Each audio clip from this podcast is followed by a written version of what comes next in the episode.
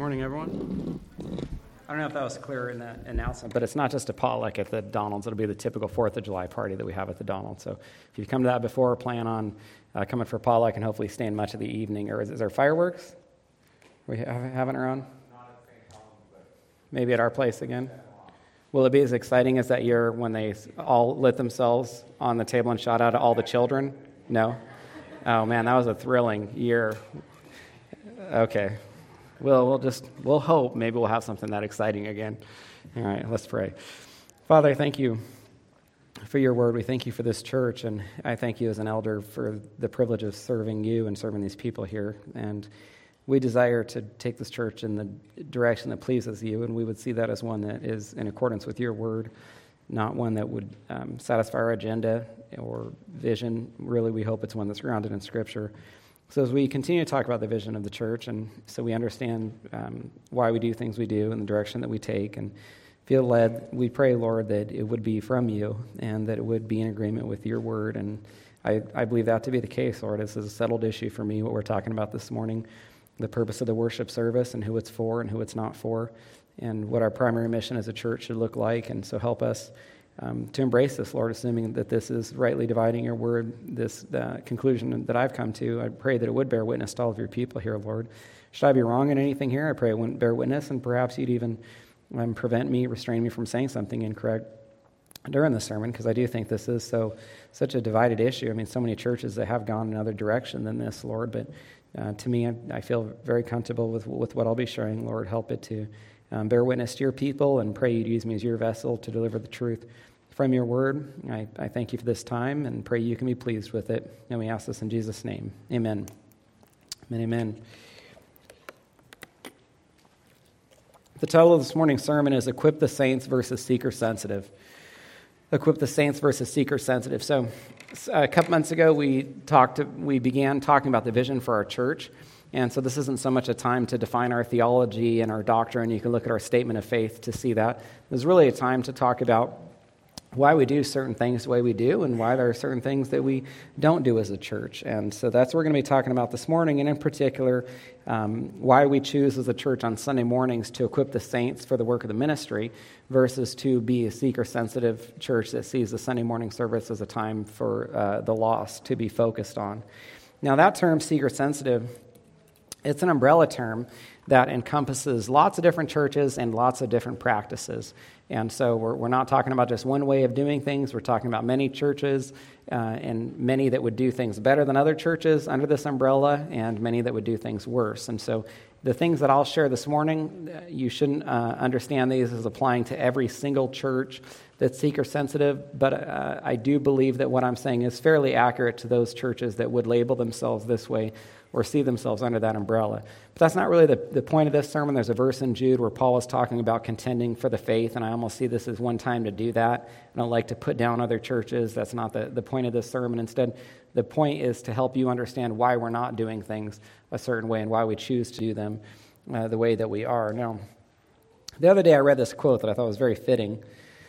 When a church changes biblical truths and standards to match current culture, that church is no longer following the Bible, that church is following the lost.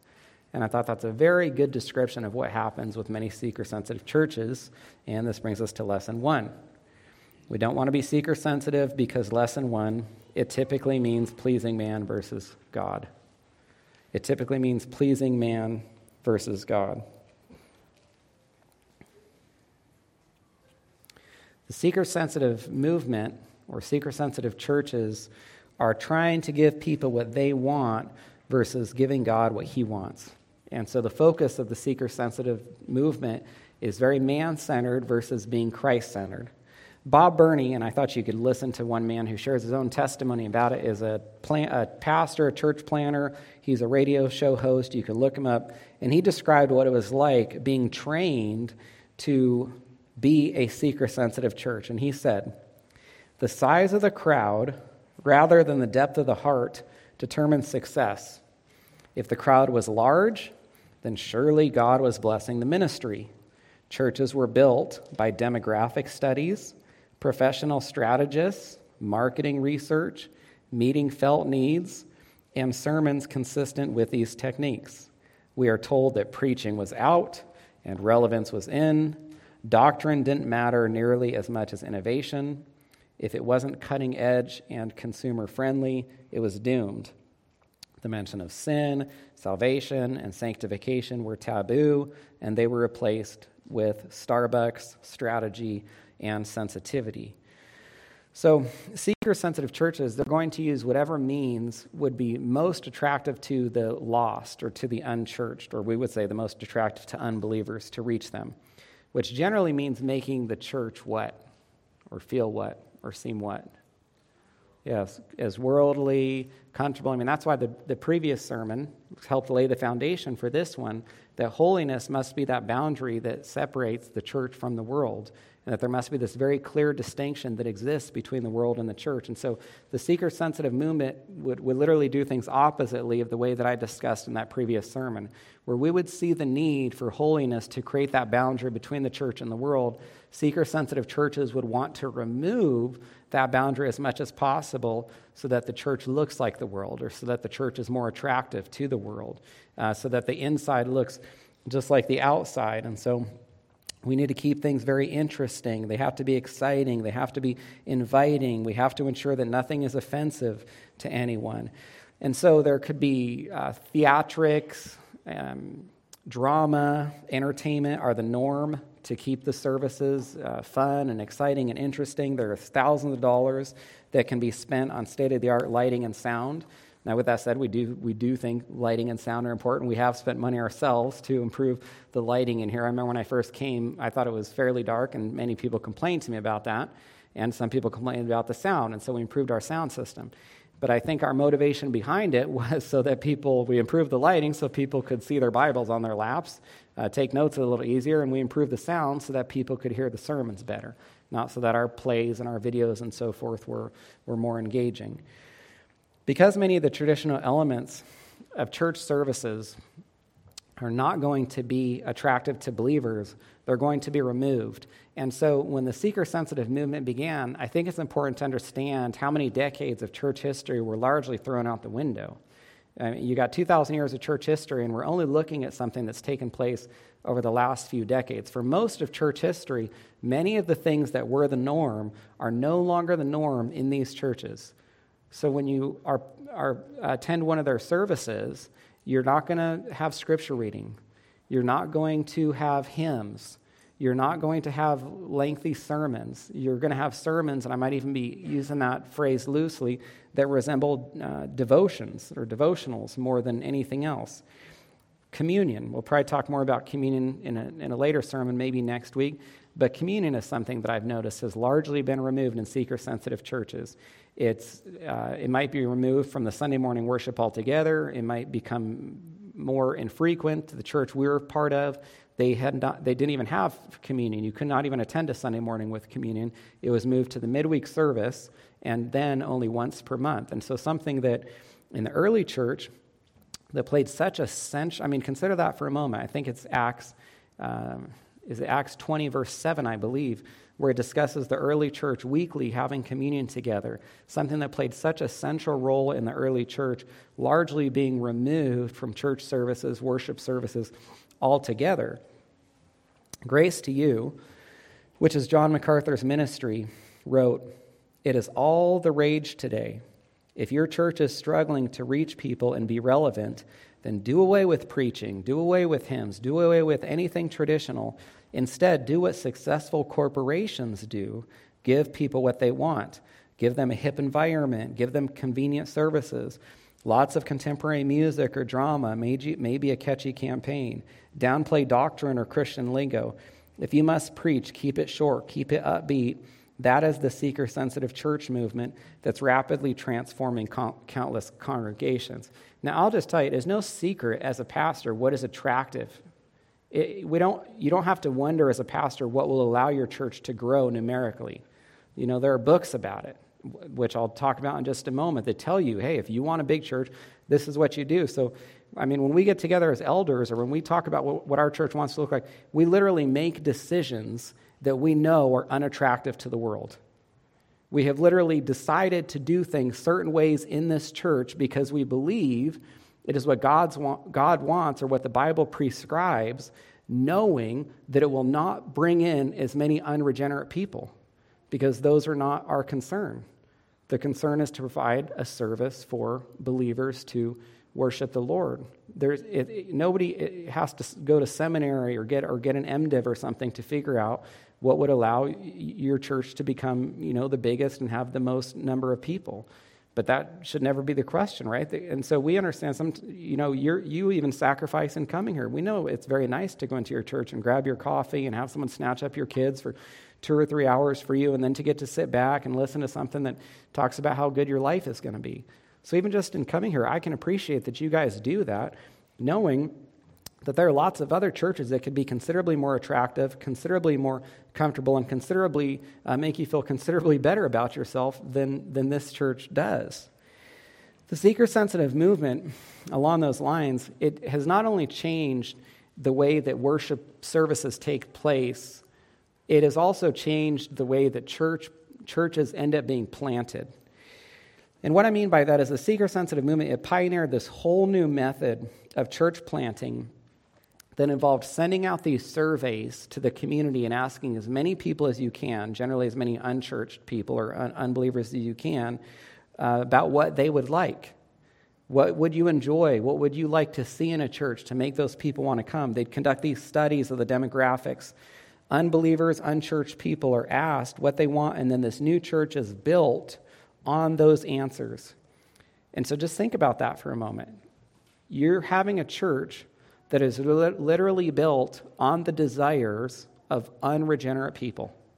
You're asking unbelievers who hate God, what would you want a church to look like? And then trying to make a church that satisfies the desires of the unredeemed. That's what's happening. The most influential book in this movement, it was The Purpose Driven Church by Rick Warren. Now, some years back, I think it might have been pretty early in, uh, when I went into ministry, I'd heard so much about this book, I thought that I should familiarize myself with it. And so I started reading it. I think I only got a few chapters into it, and I don't even consider myself to be the most discerning at that time, but I was convicted that this is not the way to do things because the constant question throughout that book was the same. It was chapter after chapter of asking, What does man want? Chapter after chapter. What will please man? What will make him feel best when he comes in the doors of the church? I can't think of one chapter that ever asked the right question, which was, What does God want? What does his word say? What would be in agreement with Scripture? What would he tell churches to do? I mean, if we're coming together to please God, shouldn't we ask that question? Shouldn't we want to know what he would want us doing? And I didn't see one single chapter that asked that question.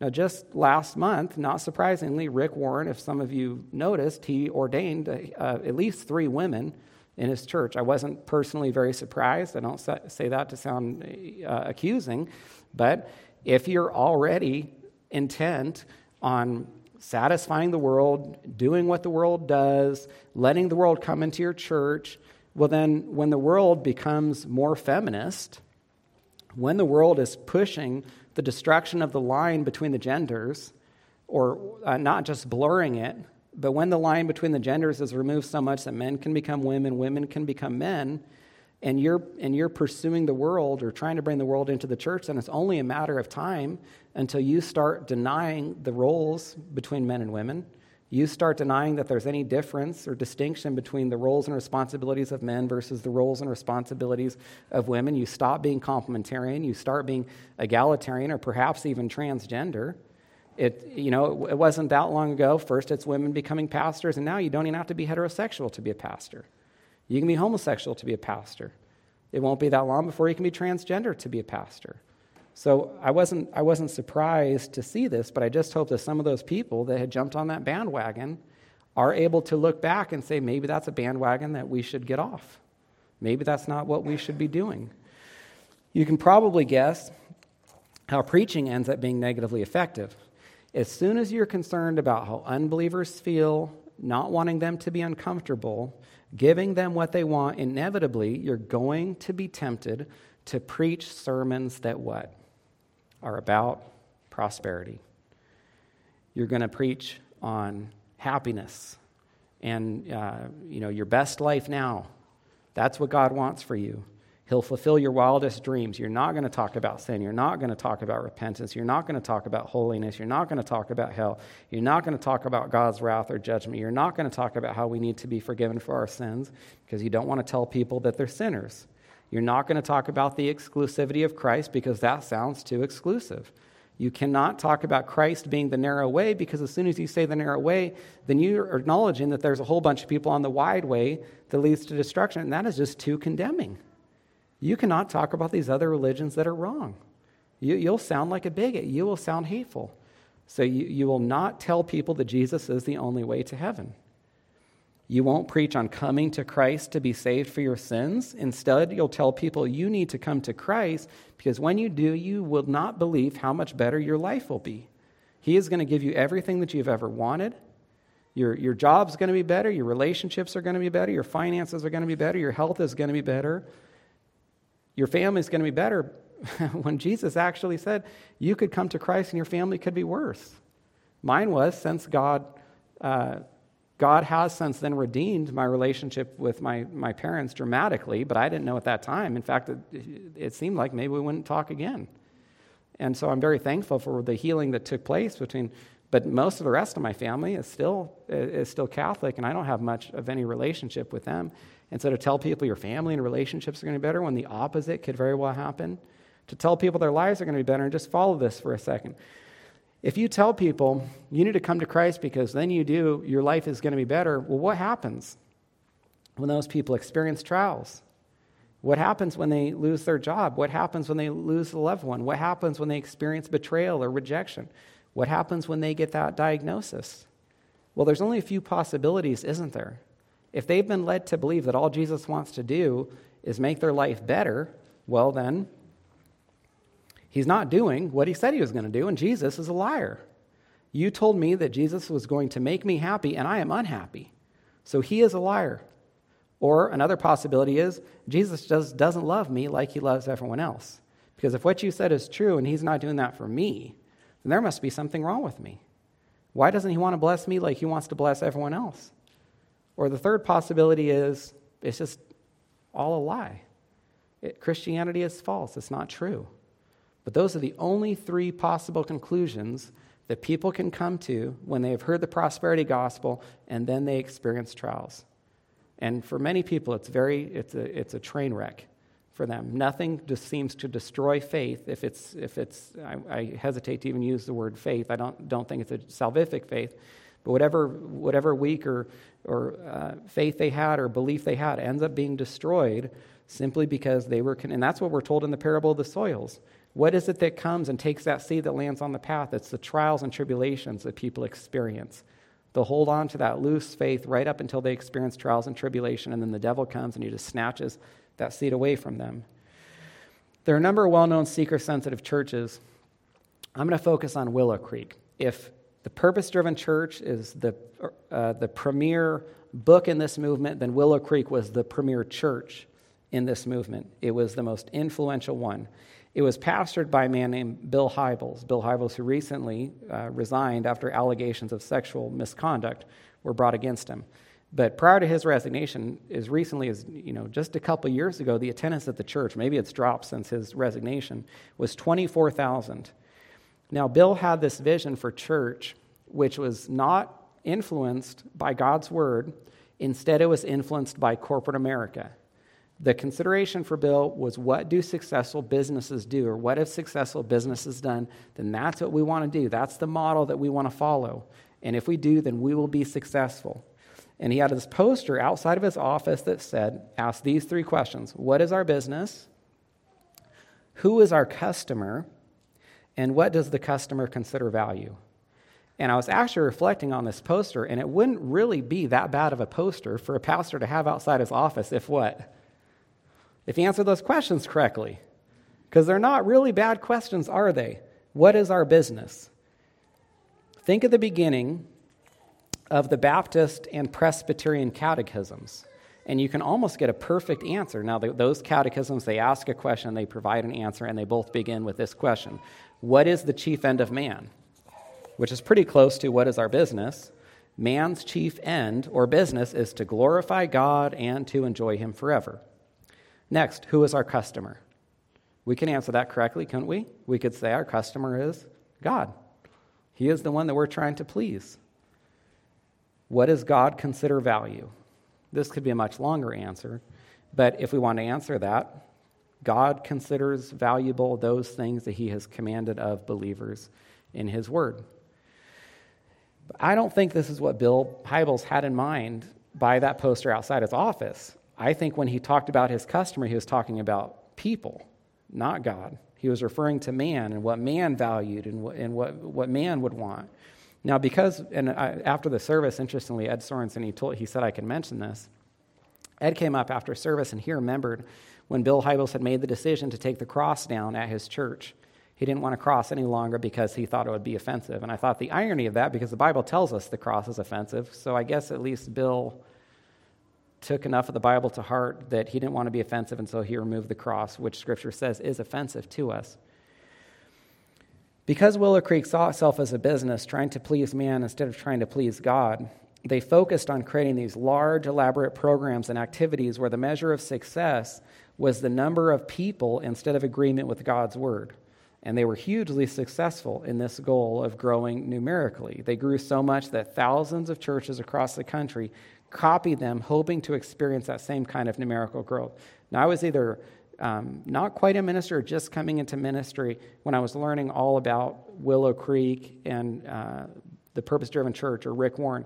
And I'm telling you, it just seemed at that season like if one of these men did something, thousands of churches across the country would copy them. I'm not exaggerating. If, if, if people are literally, pastors is looking to see the next thing that Rick or Bill does with their church because they were so successful. And if we do the exact same thing that they do, if they do that next week, we're going to do it the week after that because then we'll be able to emulate that same amount of numerical growth in our church that they have experienced. But one of the problems with following the example of other churches instead of following God's word is that those churches can end up being wrong. I mean, even as elders, as, as much as I respect the other elders, and I, hope they, they'd say they respect me, the, we, don't, we don't sit and say, well, what, what exactly you know, do we think is best? We're trying to say, what do we think is best based on God's word? We're trying to base our decisions on God's word because we know we're fallible. We know we, we can make mistakes. So the question for us is always, what do we think God would tell us to do through the scriptures? Let's make sure that we're doing that. But some of these other churches, when they have, when they have followed men like Bill Hybels, here's what happened.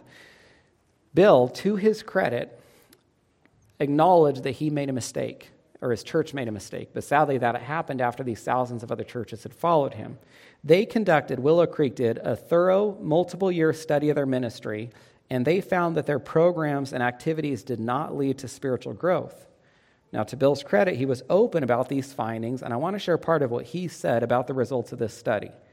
He said some of the stuff that we put millions of dollars into, thinking it would help our people grow and develop spiritually, the data said that it was not helping that much. We made a mistake. When people crossed the line of faith and became Christians, we should have started teaching them to take responsibility and become self feeders. We should have taught people how to read their Bibles between services and do the spiritual practices more aggressively on their own. Well, here's what happened. They, they were trying to build a church that was attractive to unbelievers, and so then they allowed the church to just give all these unbelievers all of the things that they wanted and craved. And can we acknowledge that unbelievers are not going to want the same things as believers? And, and that if the activities and programs are designed to give unbelievers enjoyment, then those programs and activities are going to look different than things believers would want. Because what, if you ever, have you ever thought about what you have in common with an unbeliever? You don't have the spirit in common, but you do have the old man in common. You, we both have the flesh in common. And so, whenever a believer and an unbeliever meet, they're only going to meet or interact, or they're, they're only going to agree along the basis level. We're only going to agree on those unspiritual, worldly things because we don't have the spirit in common with believers. And so, to ask a bunch of unbelievers, what would make you happiest or give you the greatest church experience is going to produce a terribly unbiblical church that doesn't lead to spiritual growth, which is why, what, to Bill's credit, he acknowledged. He found that spiritual growth doesn't occur through doing what is most attractive to the customer. I think one of the worst ironies about the seeker sensitive church is they actually tend to cause unbelievers to feel the opposite of the way they should feel when they come to church. Let me say this one more time. One of the great ironies with the seeker sensitive church is the seeker sensitive church leads unbelievers to feel the exact opposite way, oppositely of how they should feel when they come to church. And this brings us to lesson two. We don't want to be seeker sensitive because, lesson two, we want unbelievers to be convicted. We don't want to be seeker sensitive because, lesson two, we want unbelievers to be convicted. Let me get one thing out of the way so that it doesn't nag you as we discuss this lesson, or perhaps has, already nagged you up to this point. When unbelievers come to church, we do want them to feel welcomed. We do want to be friendly to them. We even want to show them an amount of grace that we would not show to longtime members of the church. So, for example, if, if longtime believing friends come to church and perhaps they're dressed immodestly, or they're using crude language, or their children are behaving in some unruly way, assuming you, you love those people and you care about them more, more than you care about the way you look to them, or more than you care about your own popularity, you're going to say something to them, right? You can say it gently, but you're going to say something honestly, like, hey, I don't, I don't think that, that skirt is appropriate, or I don't think that, that that language, that joke you told was the best, or, you know, there was these things that I saw one of your children doing. That's what you say when you care about people, and then hopefully those people have the maturity to say, well, thank you enough for caring about me to share that with me. But when unbelievers come to the church, they get grace, don't they? They, they might be dressed immodestly. They might use some language that makes us uncomfortable. Their kids might be behaving in an unruly way, and we recognize they're just coming out of the world. They're behaving like the world because they've been in the world. We're not going to confront them about that. We're not going to blow them out of the water. We want them to hear the sermon. We want them to come back the following week so that they can be convicted. And so we, we show them this grace. But because we also want to see them become believers, we also want them convicted of their sin so they repent of that sin and put their faith in Christ. And I want to ask you to think about this for a moment. Have you ever considered that when unbelievers come in the church, they should feel the exact same way in the church that believers should feel in worldly places or in worldly situations? Follow me for a moment. If unbelievers come into the church, they should feel convicted.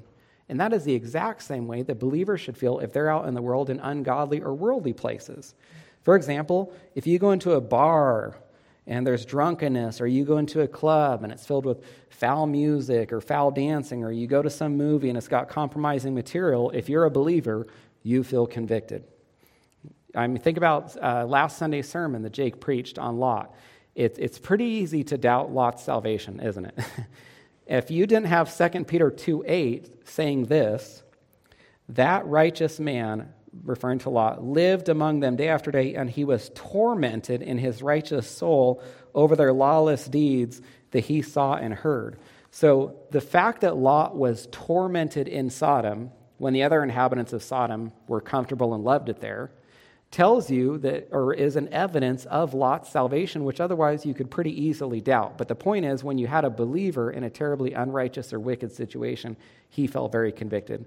Well, similarly, just like believers should be convicted in worldly places, unbelievers should be convicted in holy places, such as the church.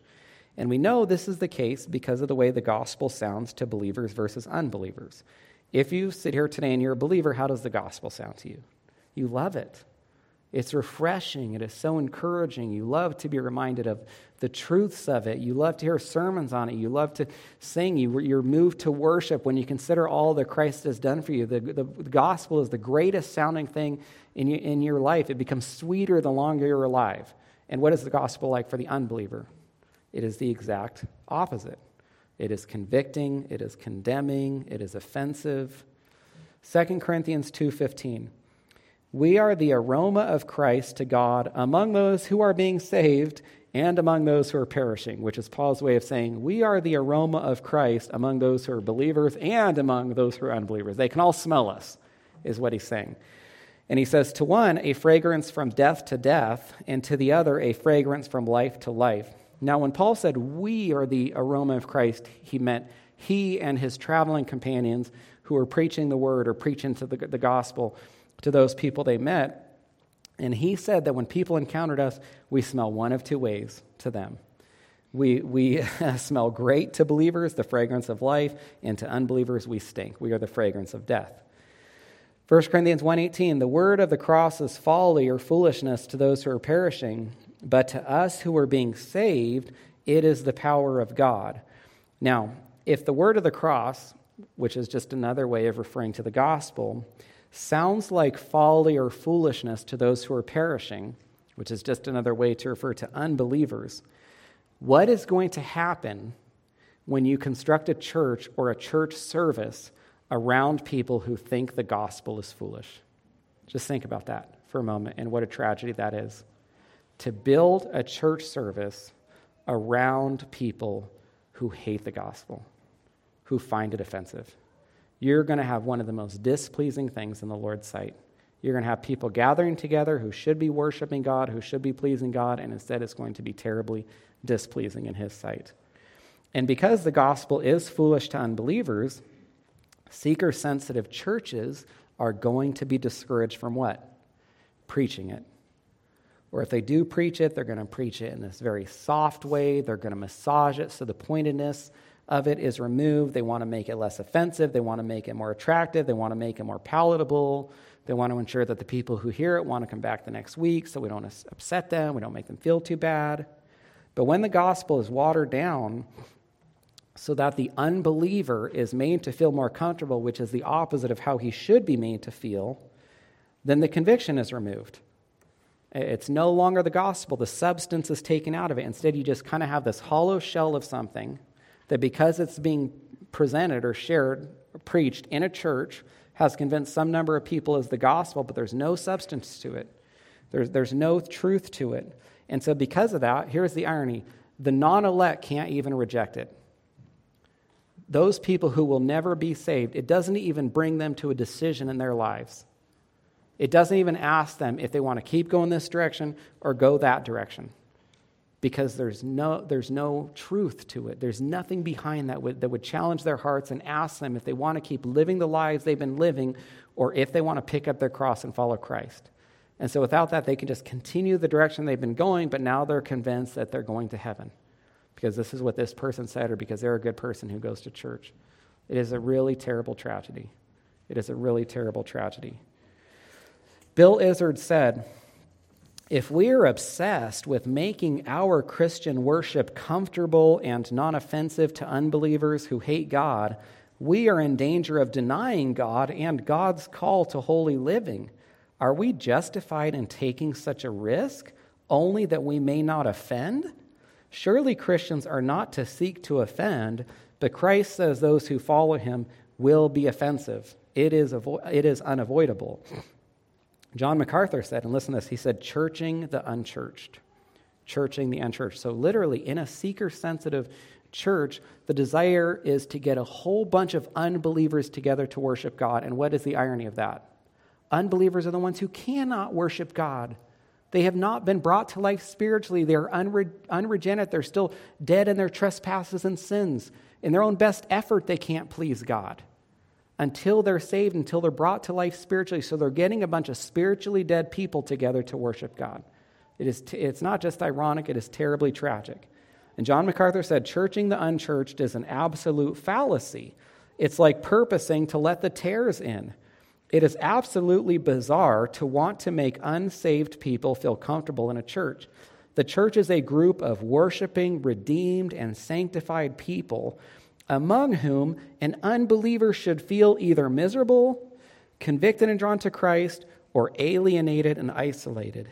Only if the church hides its message and ceases to be what God designed the church to be can it make an unbeliever comfortable. So, really, God forbid, as we discuss the vision of our church, that we would ever have church services where unbelievers were able to come in and say, What? I don't have to change. I don't feel like anything needs to be different in my life. I can continue everything the way that it has always been. This is the, this is the best I've ever felt. I cannot wait to go back next week and be told all the other wonderful things about myself. And so, God forbid it would ever be like that. We pray that unbelievers would come in and be convicted. In one of Jake's recent sermons, not the one last week, but I believe it was the one before that, and I wrote him when I received his permission uh, to reshare this. He sent me the notes, and I'm just going to read some of them to you. He said he talked about maybe some of you remember. He's sitting in the back row of this church at the age of 23, and he's about to hear his very first sermon. And sitting next to him is his high school sweetheart Kelly, whom he's living with, unmarried. And he says he's never heard the gospel before. He doesn't know who Jesus is. Never stepped inside a church except for weddings and funerals. Through the providence of God, the message preached that morning talked about fornication and the sinfulness of it. He becomes convicted. The message was about God's hatred and wrath for sexual sin. Uh, and so he becomes convinced that he's no longer a good person. He says, like most, I believed I was a good person. I thought that God would be pleased with me, that I had taken the time to go to church that day. But as I sat hearing the word of God preached, I became aware of just how displeased God was with me. The preacher said the wages for my sin was death. That was stunning to me. I wanted to melt into my seat or find an excuse to leave. You must understand every word this man spoke. It rang true in my ears. It was like the Lord Himself was speaking to me. At one point, I remember looking up at the other people around me, sitting there smiling, and I thought, how can they smile? Am I the only one this message has condemned? Irrationally, I believe that was true. I was the only one there who had violated God's law and deserved death. But then, thank God, I could find a way you know, through the gospel of Jesus Christ to repent from his sins and be saved. I left that church a different person than when I entered. Now, think about this for a moment. The reason I'm sharing this with you. Imagine Jake had went into a seeker-sensitive church that morning. Imagine there had been some watered down, soft message about prosperity that lacked any real conviction. Now, God's still sovereign. He could have still saved Jake, but I doubt it would have happened that morning. And my testimony is very similar to Jake's. The first time I went, with, a, with went to a Christian church was with, was with a girlfriend as well. I was convinced good people go to heaven, and bad, which actually, I was convinced good people go to heaven and bad people go to hell, which is actually true if you understand there's only been one good person and all of us are bad people, right? But I didn't, I, that wasn't the belief that I had at that time. I happened to think that I was in the category of good people, which I most definitely was not. And so when I went to church, I learned that all of us are sinners who have fallen short of the glory of God. I learned that I was under the condemnation of God. And so at that moment, any sort of self preservation in me uh, initiates a search for forgiveness to be saved from that judgment, that wrath that, w- that I felt was bearing down on me. R.C. Sproul said, One does not structure the church to meet the felt needs and desires of unbelievers. The purpose of corporate assembly is for the people of God to come together corporately to offer their sacrifices of praise and worship to God. So, the first rule of worship is that it be designed for believers to worship God in a way that pleases God. Let me read this last sentence one more time. The first rule of worship is that it be designed for believers to worship God in a way that pleases God. I, I, almost can't help but think about, I think it's Leviticus 10 with Nadab and Abihu. Remember Aaron's sons that thought that they were going to approach God and worship him as they desired? How many times might situations like that happen every Lord's Day across the country? In, in what would be called Christian churches, as people are just bringing the profane fire or profane offering that, that, that they want that they would think please God when it does nothing more than displease Him. So Sproul was making the point the worship service is primarily for believers, and this brings us to lesson three. We don't want to be seeker sensitive because lesson three, we want believers equipped and sanctified. We want believers equipped and sanctified.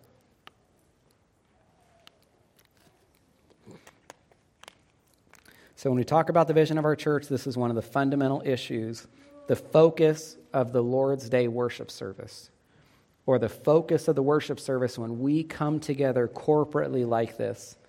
Now, in seeker sensitive churches, the focus is taken off believers and it is put on unbelievers.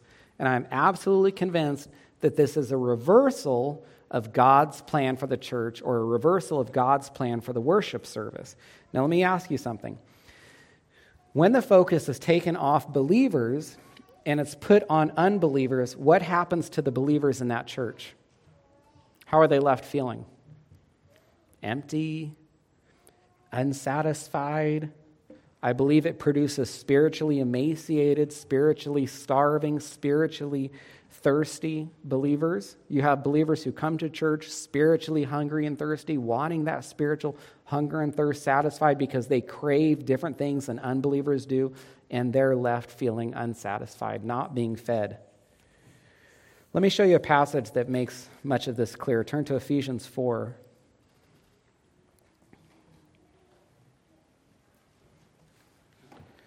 We'll st- look at one verse, um, and then we'll have to look a couple chapters to left. Look in verse 11 with me. Paul says that Jesus gave the apostles, the prophets, the evangelists, the shepherds, and the teachers. These are the primary offices in the church, in the New Testament church. Now, with that in mind, briefly look to the left at Ephesians 2:20 because we know apostles and prophets are not a continuing office. Look at Ephesians 2:20. So to make this clear, in Ephesians 4:11, we saw I believe it's four. Some people see five, but four offices: apostles, prophets, evangelists, shepherds, and teachers. But many people believe shepherds and teachers should be hyphenated, so it's shepherd teachers or pastor teachers. But in Ephesians 2:20, look at this. It says, "The church is built on the foundation of the apostles and prophets, Christ Jesus himself being the cornerstone. Now, if you've already read Ephesians 4:11, did you notice that some of the offices that are mentioned in Ephesians 4:11 are missing from Ephesians 2:20? And why is that? Because in Ephesians 2:20, Paul is talking about the foundation of the church. And you don't have to be in construction to know that a foundation doesn't go up to the second, third, and fourth floors, right? So, in early church history, or when the church was being built, the apostles and prophets are the ones who laid this foundation. They were the, that's why in the book of Acts you see uh, so much importance associated with those men who occupied those two offices because they were laying that foundation. But then you reach Timothy and Titus, and you say, well, where, where are the qualifications for apostles? Where are the qualifications for prophets? You don't see that anymore because they just laid the foundation. We don't get together el- as elders and say, you know, who do we think is going to be our next apostle? You know, who looks like they might be called to occupy the office of prophet like those men in the Old Testament? Instead, we see qualifications for elders and deacons because those are the continuing offices that build or keep building the church, those subsequent floors above that foundation. Now, with that in mind, look back in Ephesians 4 to see what these crucial offices were supposed to do in the church age. Verse 12, it says, okay, or sorry, pause. I want to read the verses kind of quickly because I want you to catch the theme. I could get bogged down in them, but I want to go through them quickly so that it sort of washes over you the theme of these verses. And notice the repetition on growth, maturity, building up. So, verse 12, it says these offices are supposed to equip the saints for the work of the ministry for building up the body of Christ until we all attain to the unity of the faith and the knowledge of the Son of God. And then here it is again to mature manhood, or we could say womanhood as well, to the measure of the stature or growth of the fullness of Christ. Verse 14 so that we may no longer be children, spiritually speaking. We have grown into adults spiritually, tossed to and fro by the waves and carried about by every wind of doctrine, by human cunning, by craftiness and deceitful schemes.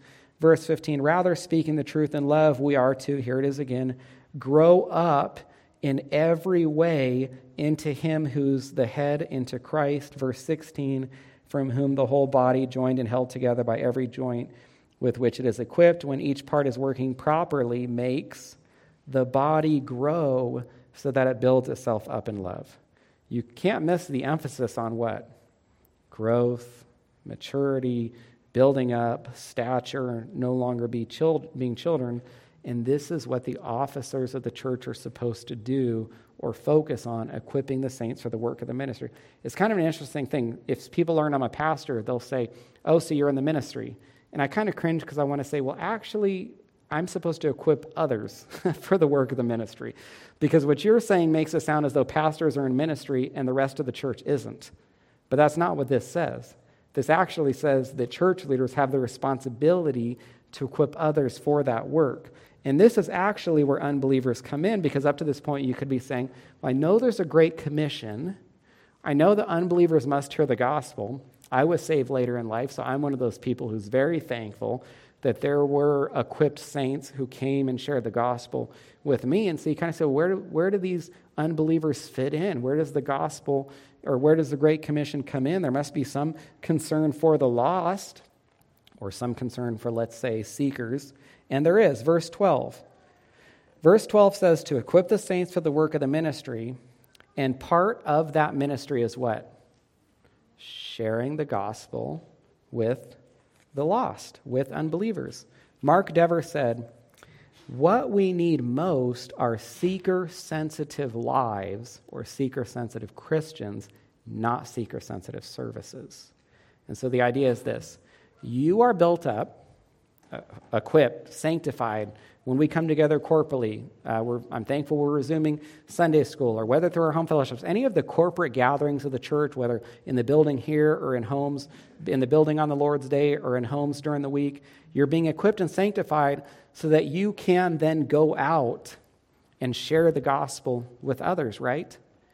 So that you can go into your neighborhood, your community, your job, your workplace, your store, and then share Christ with others. In fact, part of the idea is you would be so built up or sanctified, because what is sanctification? It's nothing except becoming more like Christ, that you would be sanctified and then go out and people would see Christ through you, that you would, in a sense, be a living, walking testimony of Christ to others, so you would have the opportunity to be able to share the gospel with them. I'll give you an analogy if you've ever flown on a plane, they always tell you that when the mask, if, uh, has anyone ever been on a plane and the mass dropped down before? I've never been in that situation. I'm, I'm sure a fairly terrifying one. But they always tell you that you've got to do, if you, especially if you got children with you, what do you need to do first? Which is pretty, kind of counterintuitive. You got to put your own mask on. Now, I, I believe that m- mothers especially have to be told that. Because if those masks came down, I bet there's mothers who would be turning blue trying to get the mask on their children before they put a mask on themselves, right? And the airline industry recognizes that when that, mask, when that mother passes out, that the rest of the children, because they must have large families in mind when they give us this instruction, right? That the rest of those children aren't going to get the masks on that they need. And so they say you need to put that mask on yourself first because you're not going to be any good to anyone else unless you are strong healthy, and it's really the same in the church. You're not going to be much help to the spiritually dead if you're spiritually alive. And it is our responsibility as elders to equip you and sanctify you that you can be spiritually strong. So you could say, if the church is not being fed the Word of God, then how is the church going to go out and live the Word of God? How will the church share the Word of God with others?